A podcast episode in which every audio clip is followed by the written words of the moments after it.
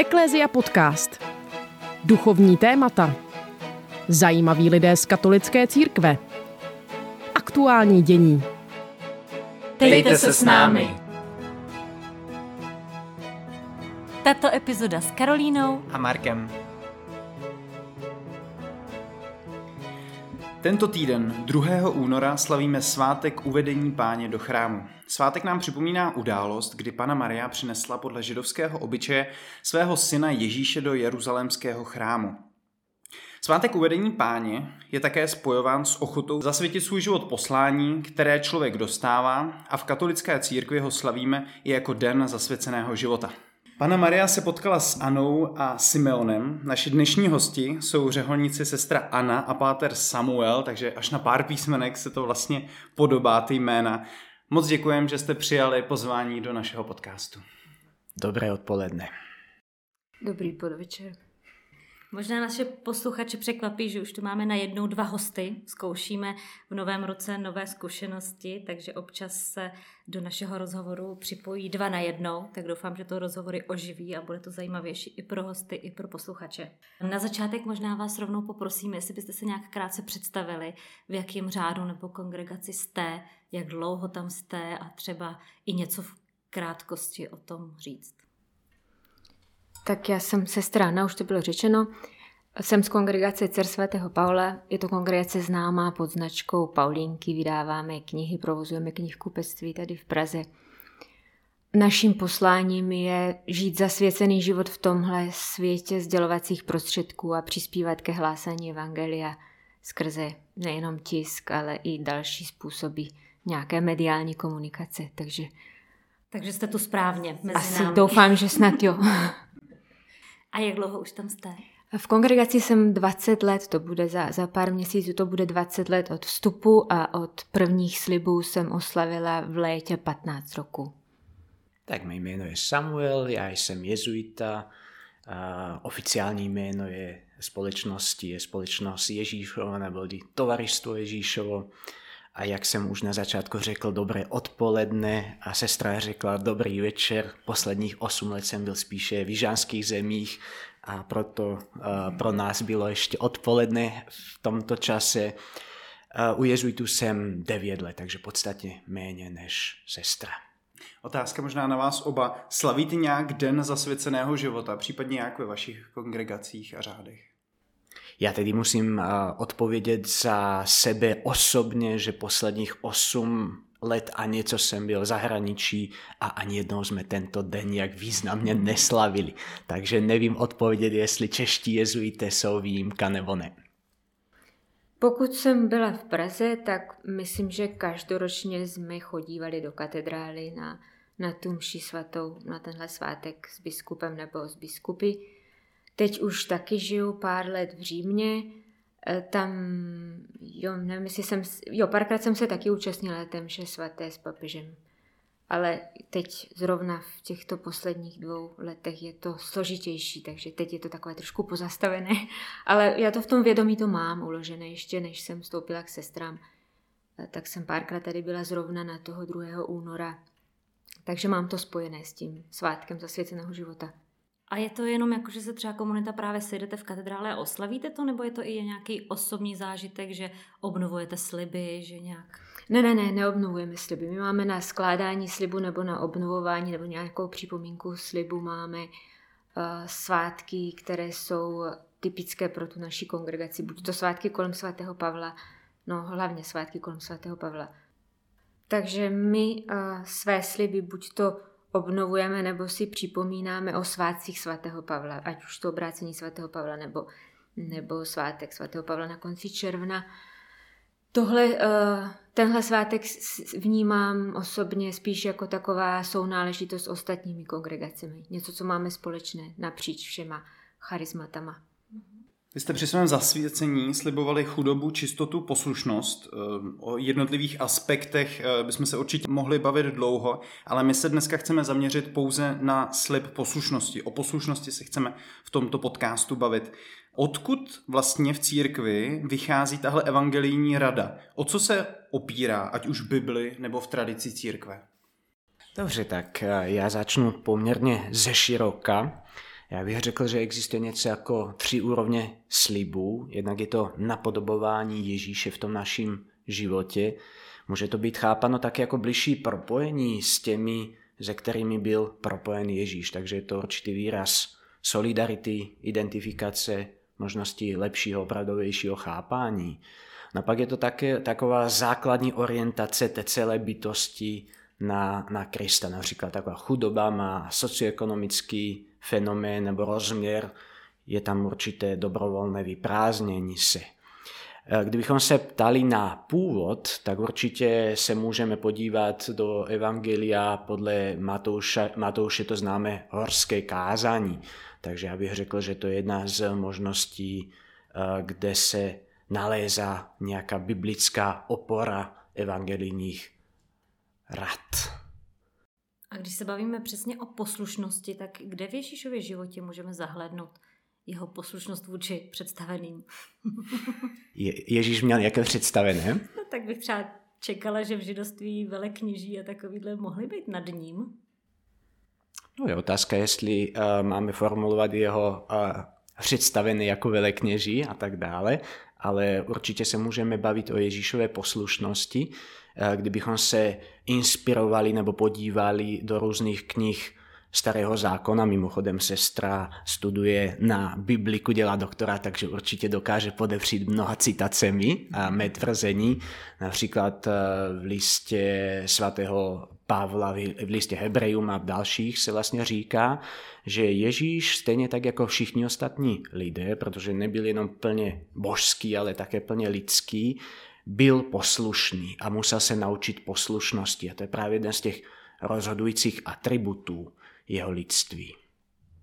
No já se odvolám přímo na, na, ten, na to poselství papeže Jana Pavla II., který zavedl tenhle ten svátek, nebo teda svátek hromnic, svátek představení páně se slaví už staletí, ale v roce 97, 1997 to byl papež Jan Pavel II., který tento svátek explicitně propojil se svátkem s dnem věnovaným e, zasvěcenému životu. No a v tom poselství vysloveně říká, jako Kristus je, je ten, který je odevzdán, zasvěcen Otci. On je prototypem zasvěceného člověka. On je ten, který je poslušný Otci. Takže e, proto je tam to propojení s zasvěceným životem. Takže já bych asi nehledala nějaké výpovědi o poslušnosti, kdo byl komu poslušný, ale Ježíš, syn, je ze své podstaty poslušný otci. A pak jako jestli fakt chceme už ty biblické ty citace, tak pak máme uh, zpěvy uh, v knize pro, zpěvy hospodinová služebníka v knize, v knize proroka Izajáše. Ten, který je vydán, který plní vůli Otce tomhle ta poslušnost Kristova. V Bibli bychom jistě našli spoustu dalších míst, kde se to na poslušnost odvolává, ale možná pojďme teďka k vašemu vlastnímu chápání té poslušnosti v zasvěceném životě. Kde myslíte, v čem vlastně spočívá? Má někde nějaké hranice? Nebo eh, jak vy sami jste si to třeba i, i pro sebe pojmenovali a definovali? Začnu ze široka.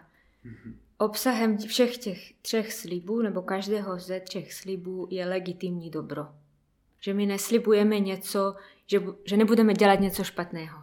Ale když se máme čistotu, tak se zavazujeme, že se, že se zdržíme, že se budeme po celý život zdržovat konkrétních, specifických projevů manželské lásky, která je typická pro manželský stav, což je legitimní dobro.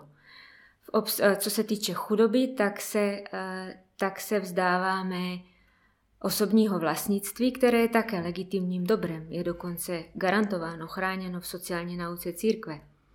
A co se týče poslušnosti, tak také se nějakým způsobem zříkáme legitimního dobra, které je eh, vlastní autonomie, nebo to je, i, i ta je garantovaná, zákony je garantovaná božími přikázáními. Takže i v té poslušnosti se nezříkáme něčeho, co je nějak špatné, ale se zříkáme něčeho, co je legitimně dobré a tím se chceme uh, podobat Kristu. Tak tím jste řekla, co vám to nedává, nebo co není tím přínosem. To znamená, nezříkáte se ničeho špatného, říkáte se dobrých věcí, ale uh, jsou nějaké důvody, proč řeholníci zvolili zrovna tyto aspekty, kterých se zříkají, uh, aby to jejich život nějakým způsobem třeba přiblížilo Bohu, nebo proč teda tím pádem uh, se toho člověk s řeholním zasvěcením zříká, těchto dober? Právě proto, že se v tom vnímá ta podobnost ke Kristu. Tak já bych to možná doplnil. Řekněme, má to i nějakou sociologickou dimenzi. Pokud se podíváme na jakékoliv společenství, tak bez nějaké organizace, bez nějaké struktury velice těžko může jakákoliv společnost a organizace fungovat. Takže z toho hlediska, řekněme, sociologického, ekonomického, praktického je jistým způsobem poslušnost nevyhnutná. A kdybych doplnil tu teologickou dimenzi, tak víceméně bych eh, šel úplně ve stejném směru, jak to zmínila sestra Anna. Pokud řeholní život není eh, nic jiného než snaha nějakým dokonalejším způsobem následovat Krista a Kristus byl ten, který poslouchal Otce, tak my se také snažíme nějakým způsobem vyprázdňovat to své já a následovat poslušnosti Ježíše Krista na jeho cestě k Otci. Takže opravdu slibem poslušnosti se trošku zříkáte své svobodné vůle. Jako určitě dá se to vnímat takhle negativně, ale stejně tak, když vstupujete do manželství, taky se říkáte toho, že si budete dělat, co chcete a hledíte už na ne své vlastní já, ale na to dobro té dvojice, případně celé rodiny. Takže já bych se na to nedíval takhle negativně a negativisticky. Je to spíše vzdávání se pro vyšší dobro, ne vzdávání se proto, abych něco negativně vnímal. Já tam taky nevnímám zřeknutí své svobodné vůle, protože tam mi zůstává. Spíš bych to viděla, že dávám svou svobodnou vůli k dispozici nějakému celku, který, který se usiluje žít po, podle vzoru Krista. Vy jste se hodně odkazovali na Ježíšův život, na to, že Ježíš byl poslušný až k smrti, eh, poslušný vůči svému Bohu Otci. Samozřejmě tady to je určitě poslání každého z nás, být poslušný Bohu i Bůh po nás může chtít těžké věci, které se nám nelíbí, věci, které bychom se raději vyhnuli. Na druhou stranu víme, že Bůh to s náma vždycky myslí dobře. Vy jako čtyřeholníci chcete být poslušní vůči Bohu, ale poslušnost slibujete i vůči svému představenému, vůči budoucím představeným, o kterých ještě nevíte, jestli kdy přijdou, kdo to bude. A e, není tohle toto těžký, to, že vlastně vy dáváte tu svoji vůli, teda chcete poslouchat člověka, který ne vždycky to s vámi bude myslet dobře. Tak já si myslím, že záleží na tom, jak tu poslušnost uh, chápeme a rozumíme ji. Eh, já teď asi nedokážu mluvit za všechny řeholníky, ale minimálně u jezuitů ta poslušnost nefunguje v tom absolutním slova smyslu, že slepě následuje a poslouchám někoho, ale spíše se jedná o poslušnost, no nazvěme to dialogickou v tom slova smyslu, že snažíme se vést s představeným nějakým způsobem dialog o dané záležitosti a poslušnost se týká toho, že vždycky musí být někdo, kdo má to poslední slovo, když jsou dva rozdílné názory. A poslušnost spočívá v tomhle slova smyslu v tom, že pokud můj názor a jeho ani po nějakém dialogu nedosáhne konsenzu, tak já říkám ano, udělám tak, jak ten představený z nějakého důvodu po mně chce. Ale není to slepá poslušnost a neplatí také absolutně. Představený není nějaký absolutní despota, který jenom velí a teď všichni, co jsou pod ním, jenom poslouchají a pak se zase nějak přepnou ty role a je to jinak. Vlastně každý představený, komunitní představený je podřízený provinciálnímu představenému. Provinciální představený je podřízený generálnímu představenému.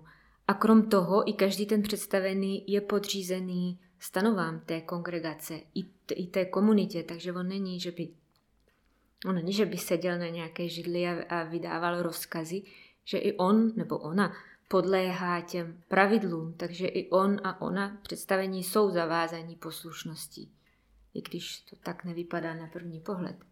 Já bych tam možná ještě doplnil takovou věc, že mnoho lidí má představu, že vlastně ten správný řeholník je ten, co má sklopenou hlavu, nepřemýšlí, poslouchá, vykonává rozkazy. Nicméně já jsem přesvědčen, že to je, alespoň tak, jak to já chápu, přesně opak toho, co by řeholník měl být.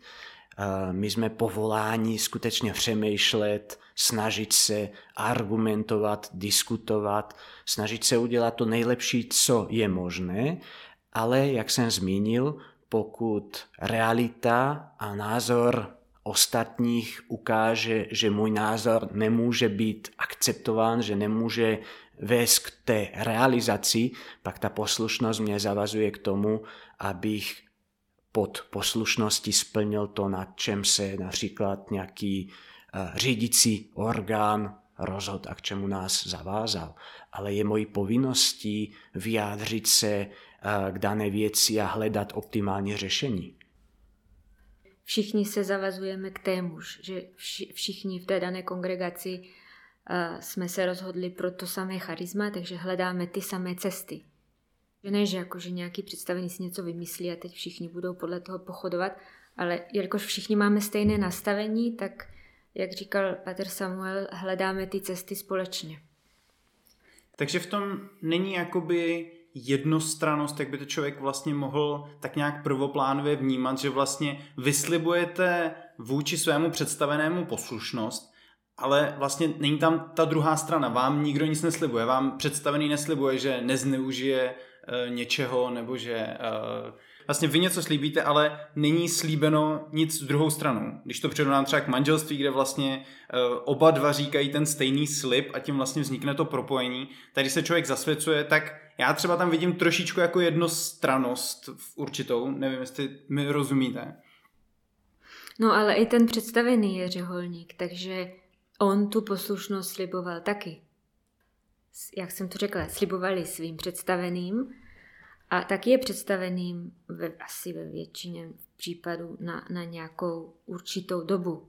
Je to určitá role, kterou plní po vymezenou dobu a pak se zase na, na to jeho místo nastoupí někdo jiný. Takže on se mi nezavazuje v té chvíli, kdy já skládám první řeholní sliby nebo věčné řeholní sliby, ale on se taky zavázal svou poslušností ve chvíli těch svých slibů a ty ho vážou, takže i on je zavázán k tomu, aby mě nenechal na ulici, když onemocním, aby a tak dále, a tak dále. Takže ten závazek je oboustranný. No ale jakoby ten představený vám vyloženě nic neslibuje. Ten představený se nezavazuje vůči vám. Mně tam přijde, že samozřejmě v ideálním případě, ve chvíli, kdy opravdu eh, všechno v tom řádu klape, všichni se ptají o všechna názor a tak, a nedojde tam k žádnému zneužití moci, tak je to super. Ale ve chvíli, když musíme předcházet i nějakým třeba právě problémům, tak by bylo hezké, že se třeba i ten představený něčím zaváže abyste věděli, že ve chvíli, když po vás bude chtít pak něco, co už je zase v rozporu s tím, co on, tak vlastně vy se můžete někam odvolat. Když to takhle mě, na mě to vyznívá, že vlastně pokud, samozřejmě můžou to být úplně ojedinělé případy, kdy ten představený zneužívá své moci, tak ten řeholník nemá možnost se jakkoliv na někoho jako obrátit nebo nemá nějakou oporu někde. Mm-hmm. Já si myslím, že se malinko jedná o nepochopení charakteru toho slibu. Já se pokusím reformulovat to, co řekla sestra Anna, v tom slova smyslu, že ono to není úplně ekvivalentní manželství, kde opravdu jsou dvě strany a jedna slibuje druhé něco. My tady neslibujeme poslušnost jakoby konkrétnímu člověku, ale instituci skrze toho člověka. A tím pádem ten představený je jakoby v dvou roli. Na jednu stranu ano je ten, co reprezentuje tu instituci a tedy přes nebo do jeho rukou skládáme tu poslušnost, ale na druhou stranu sedí nebo stojí je vedle mě. Takže v podstatě skládáme jakoby vůči instituci stejný slib. Protože jsme všichni lidé, jistě se může stát, že dojde k zneužití moci, ale tomu se nevyhnete v podstatě v jakékoliv instituci a Teď záleží eh, na tom, jak jsou ty mechanismy nastavené, abychom se mohli bránit na, na úrovni institucionální nebo osobní. Ale nevidím ten problém tam, jak byl zmíněn na začátku naší debaty. Myslíte si, že tenhle ten slib poslušnosti se nějakým způsobem vyvíjí v čase nebo v době? Když si třeba vezmeme například život svatého Jana od kříže nebo i jiných řeholníků, tak ty ve své době byly vlastně svými eh, představenými poměrně utiskováni a oni vlastně jako svědci tak jako byli věrní té své poslušnosti a té své, těm svým zásadám. Neproměňuje se tohle, mě to vlastně trošku, trošku to na mě působí tak nějak jaksi středověce, ale na druhou stranu, vy jste tady teďka moc hezky mluvili o, eh, o slibu poslušnosti a tak vlastně nevím, jestli, jestli ta otázka vlastně dává smysl. Já se trošku obávám, že se pořád točíme kolem toho modelu, že je nějaký představený a ten prostě poroučí těm ostatním a ty, a ty musí cvičit, jak on poroučí, ale... Ale v těch životopisech například u těch svatých to často vidíme. Třeba svatá Faustína Kovalská nebo Opravdu, ty, že jo, svatá Tereze z Avila měla velký problém proti svým nadřízeným, jestli jít, nejít. Máme Hildegardu, která zase měla velký problém se svým biskupem a vlastně opravdu se dává jakoby do pozitivu ti, kdo poslouchali a do negativa ti, kdo neposlouchali. Uh, slib nebo obsah slibu, podstata slibu poslušnosti se nemění, ale to lidské vnímání, i teologie, spirituální teologie, ta se vyvíjí. A jestli se takhle bavíme o poslušnosti, můžeme se stejně třeba zbavit o, o, kajíc, o praxi kajícnosti, o pokání, o postech. A taky můžeme jmenovat svaté, kteří se třeba zbičovali, kteří se trýznili. A, a dneska přijdeme na to, že že de facto to jsou věci, které jdou proti pátému božímu přikázání, nezabiješ, ale, ale vnímáme, že jo, kajícnost jako hodnota zůstává v platnosti, ale zároveň to, to poznání lidské se někam posunulo. Takže bych to viděla takhle, že se, že se ne, nemění se podstata té hodnoty nebo té evangelní rady poslušnosti, ale mění se to lidské chápání a, a snad bych si dovolila doufat, že i k lepšímu. Já bych to viděl podobně, opět možná jenom v jiných uh, slovech. Jak jsem zmiňoval různé dimenze poslušnosti, tak stejně tak si myslím, že ta teologická dimenze následování příkladu Ježíše, to se nemění, to nám asi zůstává. Ale máme například tu sociologickou nebo další dimenze a ty se jistě mění. Tak jak bylo teď uvedeno před chvíli různá obyčeje a praxe, co jsme dělali před několika nestoletími a desetiletími, dnes, dnes už neděláme. A stejně tak eh, co se týče poslušnosti, tak vzhledem k tomu, že koncept člověka jako individuální jednotky je v podstatě jenom několik set let starý a předtím nic takového jsme neměli, tak logicky se musí vyvíjet i koncept poslušnosti. Předtím se vůbec nebralo v úvahu něco takového jako lidské sny, individuálně, individuální lidské sny nebo touhy nebo poslání. A dnes je to naprosto samozřejmé. Neschovává se někdy poslušnost spíše za zbabilostí, že místo toho, aby jsme se ozvali, tak se schováváme za tím, že jsme poslušní a mlčíme a klopíme hlavu a naopak se po nás chce, aby jsme zase jednali a někdy řekli prostě ne, nahlas. No naprosto, může to tak být. Tak jak ve všech oblastech života se nám stává, že máme lidi, kteří vydávají eh, něco za něco jiného, stejně tak i řeholníci nejsou o nic dokonalejší než běžná populace, jsme takový i makový a skutečně se může stát, že někdo vydává vlastní poslušnost za zbabělost nebo také neschopnost mít vlastní názor, říct ho na veřejnosti a tak dále. Je potřeba skutečně podle mě rozlišovat poslušnost a mlčení. Zbabělé mlčení například v otázce zneužívání a to je úplně jedno, jestli sexuální zneužívání, zneužívání moci nebo, nebo nějaké jiné zneužívání. Ano, může se to stát. Vy slibujete poslušnost představenému, diecézní kněží zase svému biskupovi. A není tajemstvím, že někteří kněží můžeme dát příklad třeba uh, monsignora Tomáše Halíka, ale i jiní kněží, veřejně nesouhlasí s názory svého biskupa, tedy uh, v tomhle případě pana kardinála Dominika Duky. Veřejně o tom píší, káží, mediálně vystupují, chodí do televize. Jak vy toto vnímáte? Je toto vlastně prohřešek proti oné poslušnosti, o které se bavíme? Nebo je to naopak to rozumné, zdravé vystupování proti něčemu, co myslím, že je v rozporu s mými hodnotami, mým vnímáním křesťanství. Tak já si myslím, že se tady v první řadě vůbec nejedná o poslušnost nebo neposlušnost. Tady se jedná spíše o špatné chápaní toho, co je uniformita a jednota, co je rozdílnost a pluralita. Jo, takže podle mě žádný řeholník neslibuje mít stejný názor a stejné pocity jako jeho nadřízený. Jedna věc je mít vlastní názor, psát vlastné knížky, poskytovat uh, určité interview a druhá věc je být poslušný. Takže já si myslím, že to jsou dvě naprosto rozdílné věci a žádný řeholník neslibuje ani mít stejné pocity, ani stejné myšlenky. Na druhou stranu je zase potřebné přemýšlet, eh, kdy a co říct. To, to určitě ano. Takže kdybyste vy například psal články do novin o svém představeném, že s ním nesouhlasíte, myslíte, že by to představený nebral jako porušení poslušnosti?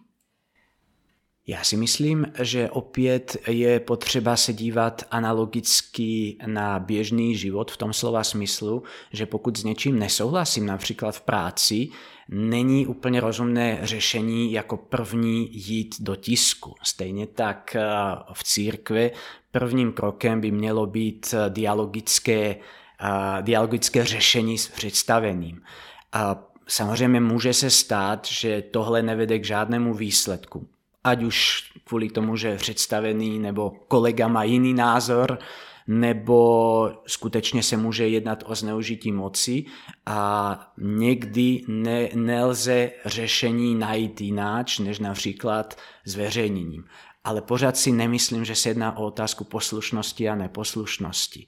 O to by se jednalo až v momentě, kdy bych dostal explicitní zákaz o daném tématu mluvit a já bych se přesto rozhodl něco podobného udělat. Přesto si myslím, že jsou případy, kdy to smysl může mít. Co na to ženské společenství? Mm, ani nevím, co bych dodala. Ta, ta, ta, to, co se říká o chytrosti jezuitů, je asi fakt pravda. to bude nadpis dílu. To, co se říká Možná rovnou přejdu, takže byste se ani vy nebránila tomu, že může někdo z řeholníků mediálně vystupovat proti, že má třeba jiné názory. Byla bych velmi opatrná v téhle formulaci, jakože jestli někdo může vystupovat mediálně, protože jako mm, osobně se bráním, velmi se bráním tomu hodnocení konkrétních případů, ať už říkáme ta jména, nebo si jenom víme, o, o čem a o kom mluvíme. Protože já nevidím do, do hlavy, do motivace těch lidí. A my ty informace a ty skutečnosti vnímáme jenom přes ten filtr těch médií. Takže to se, to se nedá takhle rozseknout. Ano, je to přípustné, může mluvit do médií, když ho nikdo neposlouchá, nebo ne, nemůže mluvit, nebo tenhle udělal špatně. Nemůžu to říct, protože já nevidím do všech těch souvislostí a vidím jen do toho, co, vyp, co vyplavalo na povrch skrz ta média a, a to není dostatečná evidence na to, abych mohla já rozhodnout, tohle to je poslušnost a tohle to je už neposlušnost. Ale už tím aspoň říkáte, že obecně to není špatné, že prostě se díváme na jednotlivé příklady. Jak řekl Petr Samuel, rozhodně není špatné říkat svůj pohled na věc. Zase, je důležité, abychom neudělali ze svého názoru eh, absolutní měřítko mm, rozhodování mezi dobrem a zlem. Což se často v dnešní době, myslím si, že k tomu určitá tendence je. Tohle je můj názor. Já to takhle cítím a musím to proto říct, protože já to takhle cítím a mě to zavazuje. No ale pak úplně ztrácíme nějaké kritérium objektivní. Může, může vrah říct, já prostě ne, necítím nic špatného na tom, že jsem ho, nebo že jsem ji zabila a kam pak půjdem, nebo mm, já prostě necítím nic špatného na tom, že jsem něco šlohla v obchodě. Takže tam musíme trošku dávat pozor, aby se můj osobní názor, můj osobní pocit nestal absolutním kritériem hodnocení toho, co je dobré a to, co dobré není. Trošku mi přijde, že v tom rozhovoru zatím probíráme poslušnost toho negativního hlediska, kdy může dojít ke zneužití nebo jak se bránit a tak dále. Co pozitivního vám to do života přináší? Stalo se, asi se někdy stalo, že se třeba nesouhlasili se svým představeným Ale stalo se někdy, že vlastně názor představený se pak fakt ukázal potom daleko lepší než ten váš a že vám to vlastně pomohlo? Ta poslušnost. Tohle konkrétně si nevybavuju. Já mám zkušenost s tou dialogickou poslušností, že a vlastně my to máme i v konstitucích, že ten představený, ta představená uh, může zavazovat ty členy kongregace pod poslušností, pod slibem poslušnosti jenom ve velmi striktních případech, vymezených případech a musí na to být svědkové. Takže to není jako, že se ráno probudí. Takže to není eh, jako, že se představená ráno probudí a, jde za nějakou sestrou a řekne, já ti pod poslušností přikazuji to a to. Tohle to jsou velmi zřídkavé případy. Je tam to společné hledání. A i mně se stalo, že za mnou přišla generální představená, ozvala se mi a, a ptá se mě, prosím tě, tyhle sestry po tobě budou chtít tuhle a tuhle práci. Můžu jim dát na tebe kontakt? Takže já tam vnímám obrovský prostor, mm, prostor pro dialog a mohla bych říct, v tuhle chvíli se na to necítím, nebo vůbec se na to necítím. Ale já jsem vnímala, že přece na, na to jsem tady, abych, abych byla k dispozici své kongregaci a tomu, co potřebuje. Takže jsem s radostí řekla ano. Takže nevím, jestli tohle to bych musela asi lovit nějak v paměti, že něco mi řekli a pak se prokázalo, že, že to bylo, že jejich nápad byl lepší. Nevím, možná to ještě nazbírám takovou zkušenost. Tak já mám tuhle zkušenost v podstatě úplně od začátku mého života mezi jezuity. Um, Všichni jsou chytřejší? Všichni jsou chytřejší možná. Tak já bych to viděl tak, že na jednu stranu a ta dimenze sociologická jednoznačně ukazuje, že poslušnost umožňuje jakoby rychlou mobilizaci sil, umožňuje efektivní využití zdrojů a tak dále, ale to asi není e, příliš osobní, že jo? takže aby, abych řekl něco osobní, a jak jsem říkal, z pohledu jezuitského a podle toho, co jsem se dozvěděl, možná to můžeme říct řeholního, ta poslušnost je vždycky dialogická. Já jsem se vždycky snažil tedy vést ten dialog argumentovat například, co se týče mých různých poslání a za těch x let, co jsem jezuita, se téměř po každé stane, že vlastně ten názor, kde a jak bych měl působit, je jiný než ten můj ty první roky jsem byl vždycky zklamán. Tak výborná, neprostřelná argumentace, víte, ty argumenty byly fakt výborné z mé strany a přesto ta vnější potřeba byla jiná, než co jsem si myslel. A jeden z aspektů té poslušnosti je, že my vlastně věříme, že se jedná o nějaké hledání Boží vůle pomocí působení Ducha Svatého. A já jsem si všiml po několika neúspěšných pokusech že přesto, že jsem měl původně jiný názor, nakonec to opravdu dopadlo nedobře, ale výborně, že jsem věděl, že ten výsledek je skutečně správný. To je znamená, že teď, když se o něčem rozhoduje, že bych sklopil uši a hned kýval názoru představeného v žádném případě. Pořád pokračuji v argumentaci, nejlepší možné, jaké jsem schopný, ale ta zkušenost s tím, že realizace něčeho, s čím na začátku možná nesouhlasím, nebo uh, kdy mám jiný názor a přesto to dopadlo dobře, to je ohromná zkušenost té boží přítomnosti v tom běžném životě. A teď, když se něco stane podobného, když mám jiný názor, vůbec mě to už vnitřně nerozhodí. Mám tu vnitřní jistotu, Bůh v tom je, Bůh je skutečně i v tom rozhodnutí a bude to dobře, i když to je jináč, než jsem já chtěl. Mě já jsem si vlastně vzpomněla, kdy mi poslušnost něco dala. Když mě před uh, sedmi lety posílala představená na studia do Říma, uh, tak to bylo samozřejmě něco, co mi nabídla, jakože uh, mám, mám v úmyslu, nebo máme v úmyslu tě poslat studovat budeš s tím souhlasit? A já jsem řekla ano. A nebylo mi to nepříjemné. Nějak i to souznělo s mým nastavením, takže jsem to přijala pozitivně.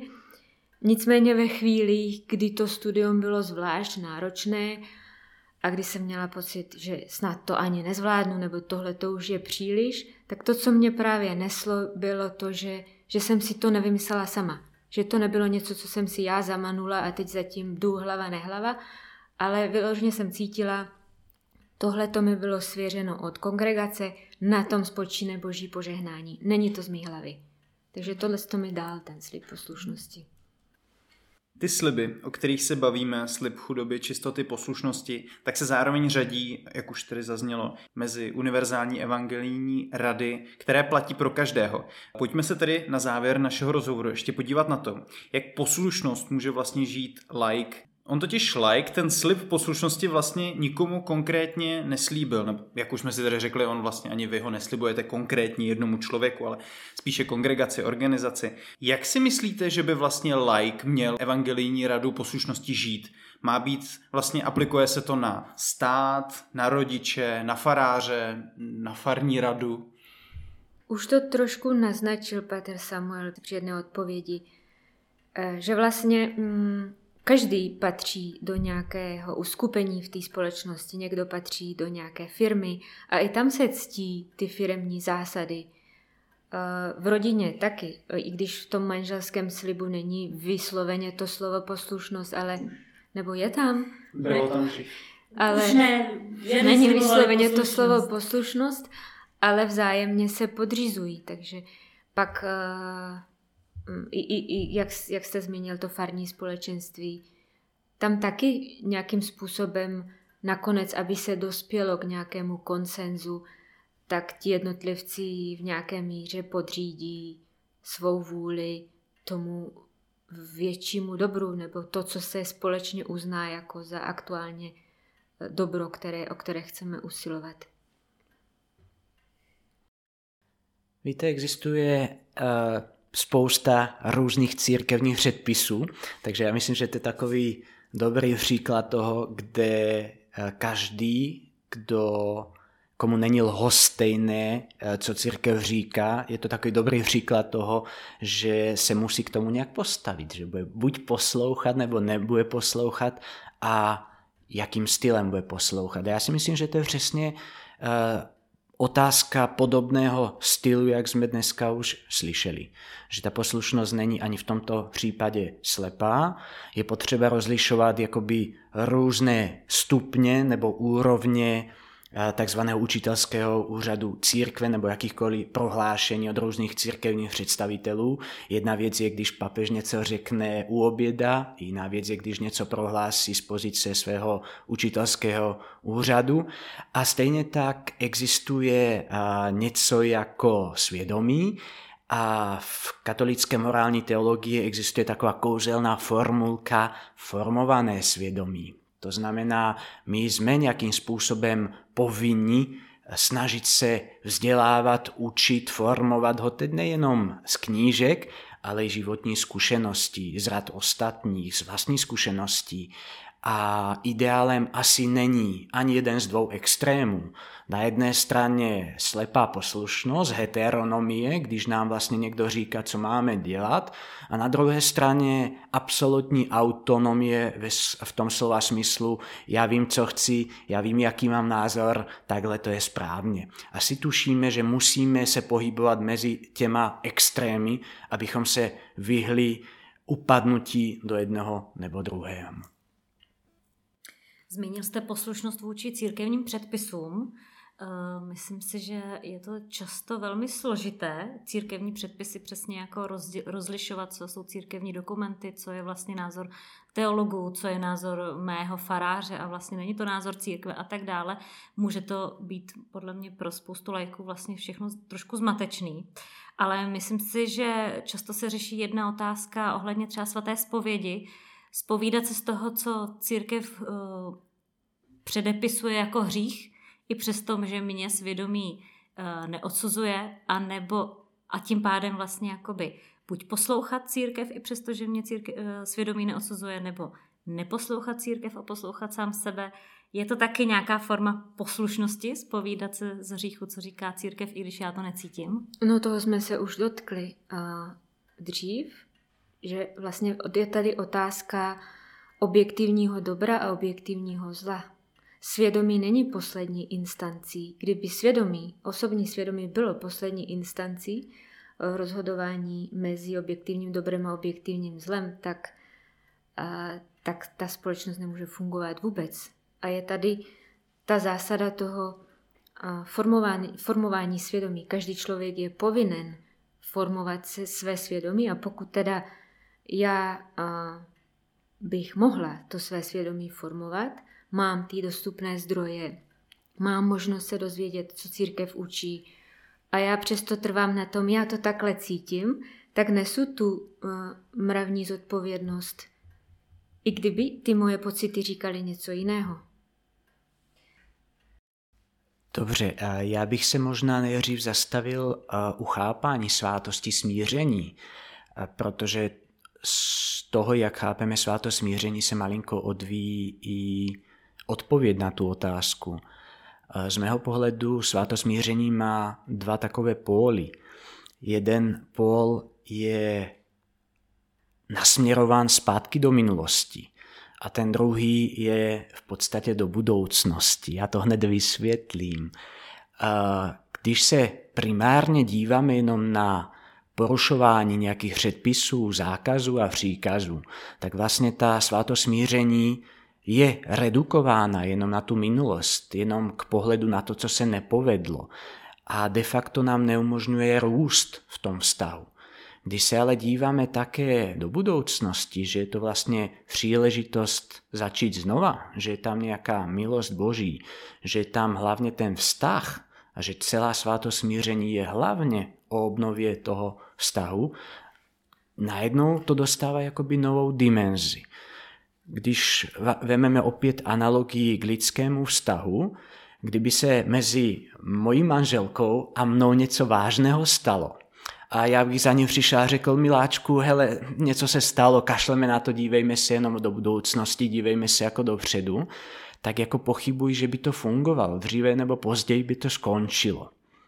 Je důležité přijít a říct, hele, stalo se to a to, já se omlouvám, prosím, pojďme se podívat spolu do budoucnosti. Jinak řečeno, jsem přesvědčen, že to musí mít jak ten aspekt toho přiznání si viny, vyznání hříchů, ale nemůže to tam skončit. Musí tam být i ten aspekt toho odpuštění a náprava toho vztahu, obnovení toho vztahu.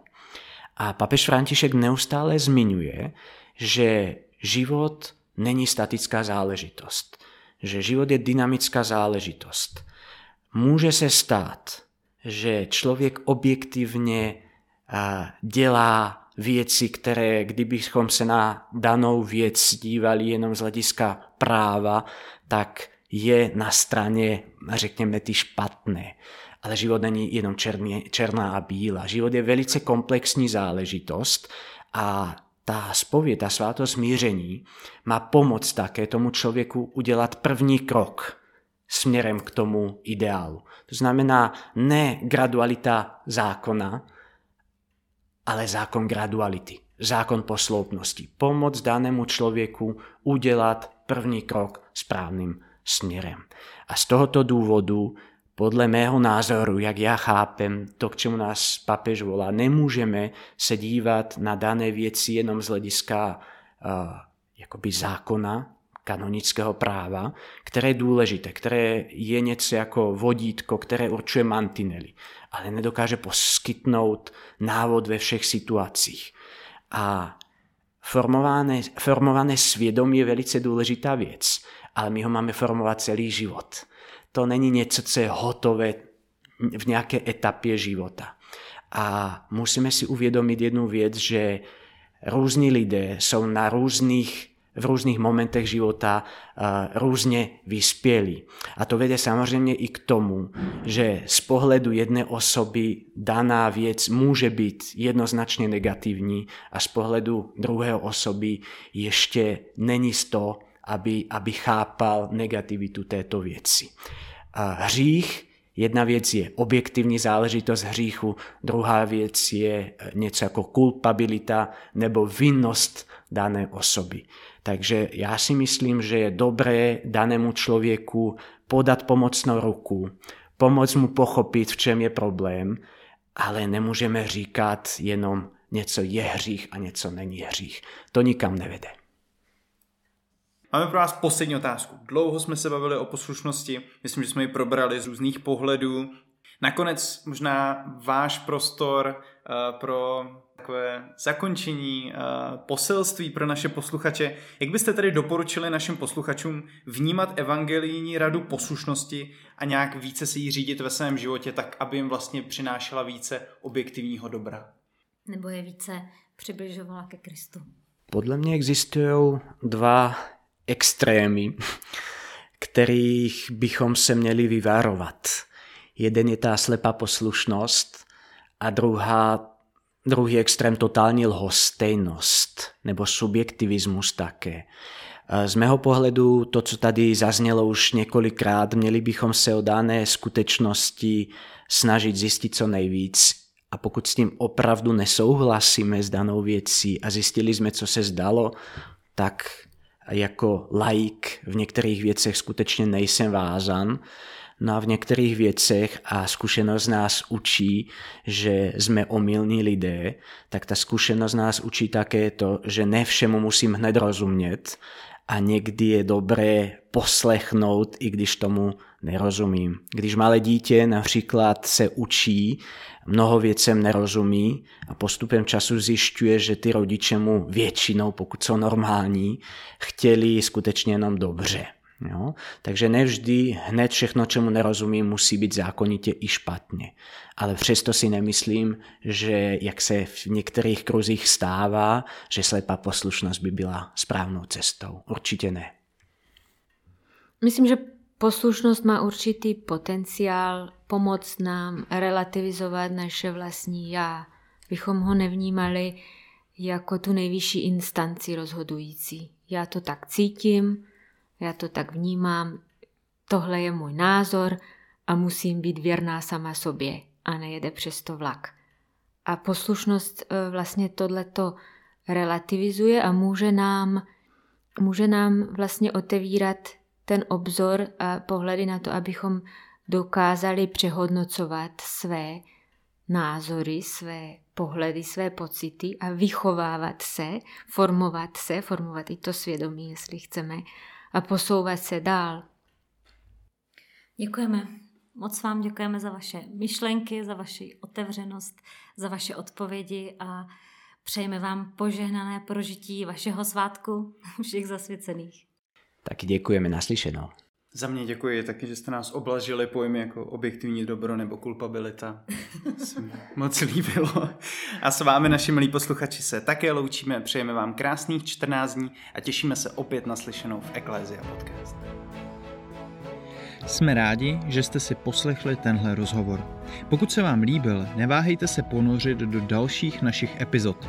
Aby vám neunikl žádný zajímavý host, klikněte na tlačítko odebírat.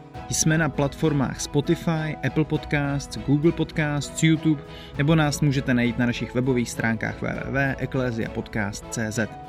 Nezapomeňte nám na službách taky nechat recenzi a hodnocení.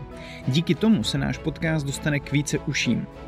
Budeme také moc vděční, když nás budete sdílet na sociálních sítích nebo když pošlete odkaz na tuto epizodu pár kamarádům. Pán Bůh vám to vrátí na dětech.